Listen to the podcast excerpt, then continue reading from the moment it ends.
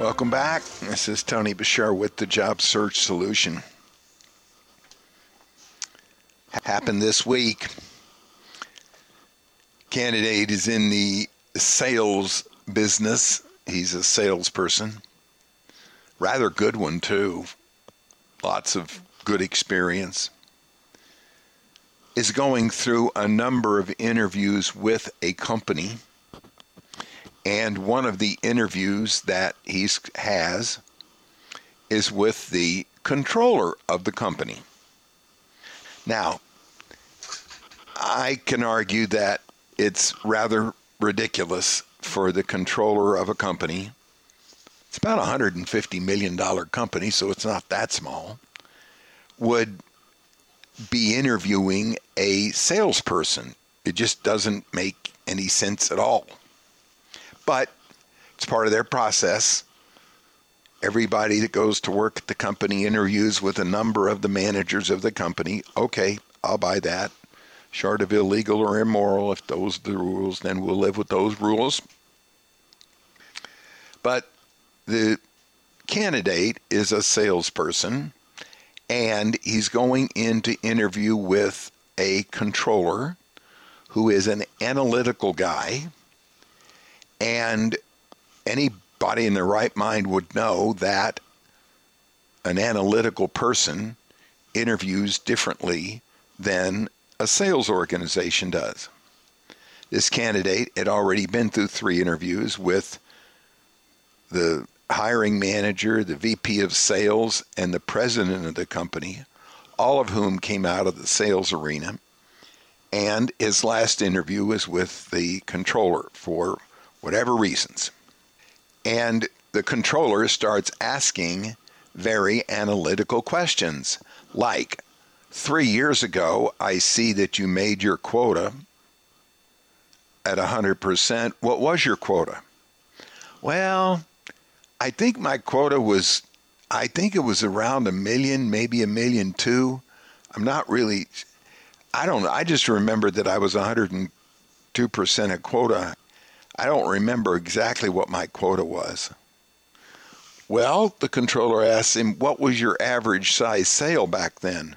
Geez, that was three years ago. I, I don't I don't know. It was somewhere around seventy-five, eighty thousand dollars, ninety thousand dollars. I know that I did have I did have the largest sale in the company of that year. Oh well, great. What was it? Well, it was for I think about $100,000 somewhere in there. I'm not really sure. I can't remember. Well, you could see where this was going.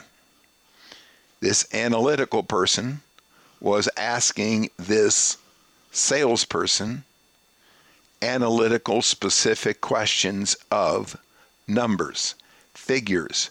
Why this? Why that? What'd you do here? What'd you do there? And the candidate, being a, a relative uh, the shotgun salesperson didn't have all the answers. It didn't go very well. He did not look very good to that controller. The controller's attitude was three years ago, I don't care who you are, if you can't remember what your quota was, who you sold, what the largest sale was, what your average sale was, and all of that, you can't be a very good salesperson. Well, no, that's not true. Lots of salespeople don't remember stuff like that. They're not analytical people. Turns out that this controller was fairly much of a grump, anyhow. Even everybody at the company admits he sees the glass as half empty. Everything is half empty. Rarely is the glass half full. And he didn't really like the guy. He didn't like him because the guy didn't know his specifics of what he had sold, how he had sold, who had sold it to, what the amount was three years ago. Now, the candidate knew that he was going in to interview with the controller, an analytical person. So you've got a driver personality that's kind of all over the place. interviewing with a controller that is very specific and very numbers oriented. And the candidate should have been prepared to know that this person is likely to ask very analytical questions. That's a reasonable thing to do. And it's a reasonable thing to expect. On top of that, the candidate should have asked the other three people that he had already interviewed with, What's this guy like? What's he going to ask me? Uh, how uh, stringent is it going to be?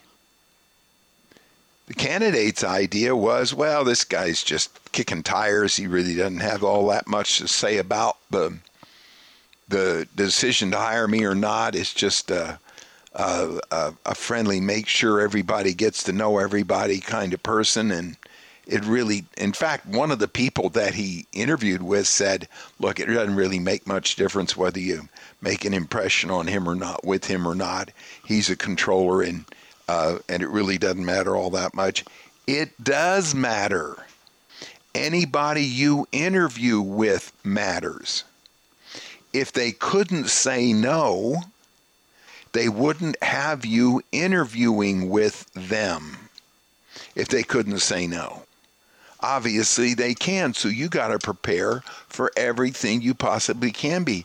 And if you're going to go interview with a controller, an analytical person, then be prepared and pull out a cheat sheet, all your numbers. You know a controller is going to ask you about numbers. So if you're an accountant and you're interviewing with a VP of sales, you've got to know that you're going to be asked a different group of questions and you're going to be asked by the finance department. If you are a um, uh, artsy person, you're going to get asked different kinds of questions by the people in the accounting department than you're going to be asked by the people in the artsy department. If you're in marketing, you're going to get asked a different group of questions by the people in human resources. So the issue is know the people that you're interviewing with and the kind of personalities that you're going to run into. When a salesperson can't say that he knows anything about his numbers, even if they were three years old, he doesn't look very competent. All right, we're going to take a short break. Stay tuned. This is Tony Beshara with the Job Search Solution.